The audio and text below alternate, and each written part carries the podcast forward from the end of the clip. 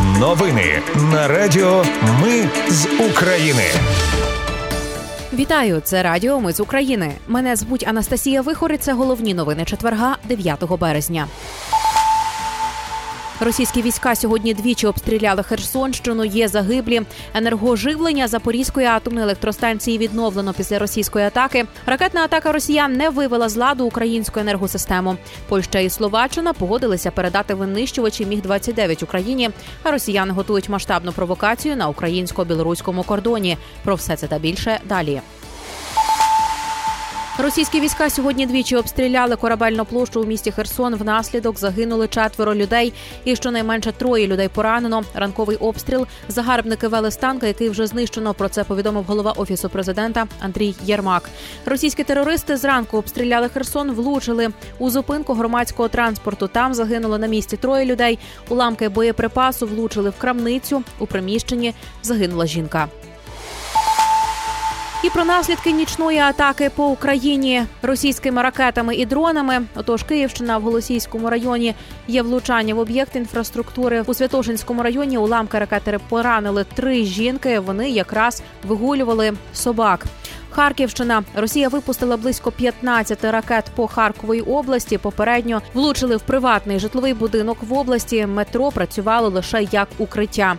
На Львівщині були влучання в Золочівському районі. Ворожа ракета впала просто в житловій зоні. П'ятеро людей загинули. Одещина над областю було збито шість ракет і один безпілотник. Внаслідок атаки пошкоджено декілька ліній електропередач та опора. На Дніпропетровщині збили сім ракет в області. Пошкоджено енергоінфраструктуру та промислові підприємства. Відомо про одного загиблого і двох постраждалих. Житомирщина по області вдарили шахедами. Росія атакувала енергетичний об'єкт, тому без енергопостачання було 150 тисяч абонентів. Зараз відомо, що щонайменше півміста лишається без світла. У Запоріжжі ворог вдарив по енергоінфраструктурі. Введено превентивні відключення світла на Кіровоградщині в Кропивницькому районі. Росіяни влучили. В об'єкт енергетики, а над Миколаївщиною вночі над регіоном збили 9 ракет. Енергоживлення Запорізької атомної електростанції відновили після нічної атаки росіян. Про це повідомили в Укренерго. Нагадаю, Запорізька атомна електростанція була повністю відключена від мережі. Вона працювала лише на генераторах. Станція знову сьогодні підключена до української енергосистеми. кажуть в Укренерго через ракетну атаку росіян. Вона була знеструмлена впродовж 10 годин. І під час останньої масованої атаки росіяни випустили по Україні близько 600 мільйонів доларів. Російські війська запустили безпілотника, також 81 ракету різного базування. Ну і вже відомо, що від початку масованих обстрілів української інфраструктури, починаючи з 10 жовтня, окупанти витратили 821 ракету різного типу загальною вартістю майже 7,5 мільярдів доларів. Ракетна атака росіян не вивела з ладу українську енергосистему і попри влучання у деякі об'єкти.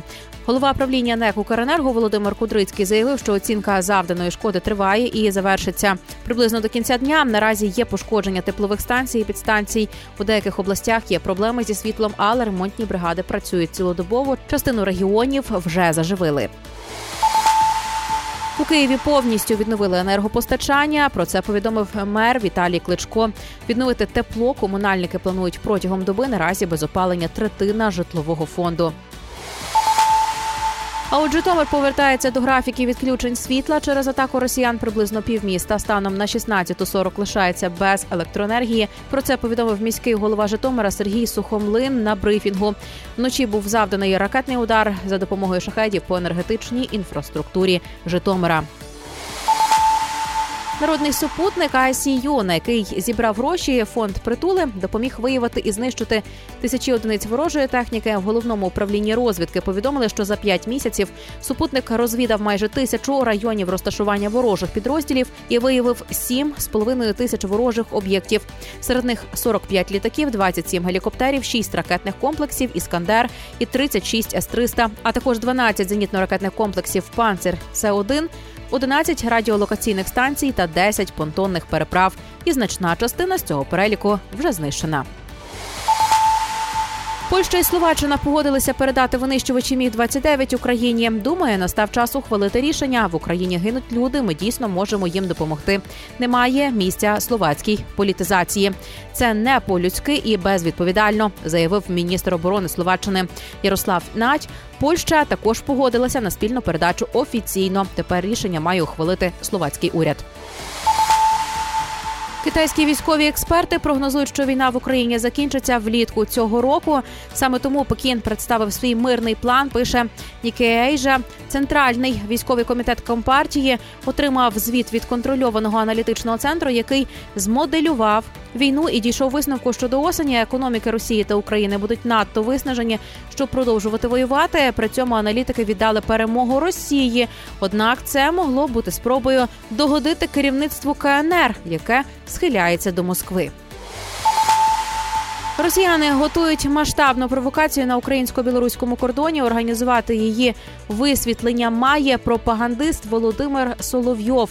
На 11 березня заплановано телерадіоміст і пряму трансляцію з місця подій для пропагандистських змі. Ймовірно, окупанти планують руйнування інфраструктури і, можливо, будуть жертви серед мирного населення.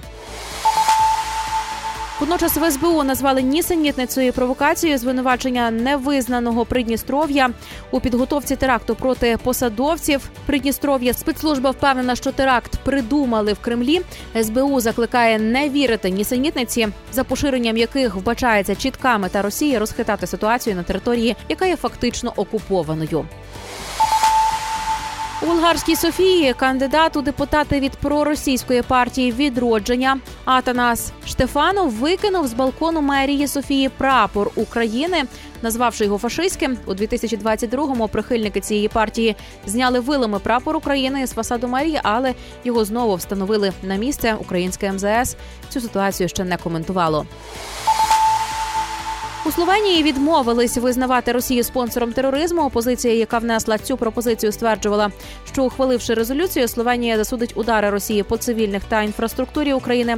Але міністр закордонних справ Таня Файон заявила, що будь-яка ініціатива внести Росію до переліку країн спонсорів тероризму буде рівнозначною покаранню всього російського народу. І на завершення гарні новини в Москві та Свердловській області. По телебаченню і радіо росіян сьогодні закликали пройти в укриття. На телебаченні повітряна тривога супроводжувалася позначкою про ядерну загрозу. Однак влада вже заявила, що сервери зламали. Ну а ми з нетерпінням чекаємо, коли ж нарешті ці повідомлення будуть правдивими. Наразі це всі новини. Мене звуть Анастасія Вихор. Нагадаю, українці, ми незламні. Радіо ми з України перемагаємо разом.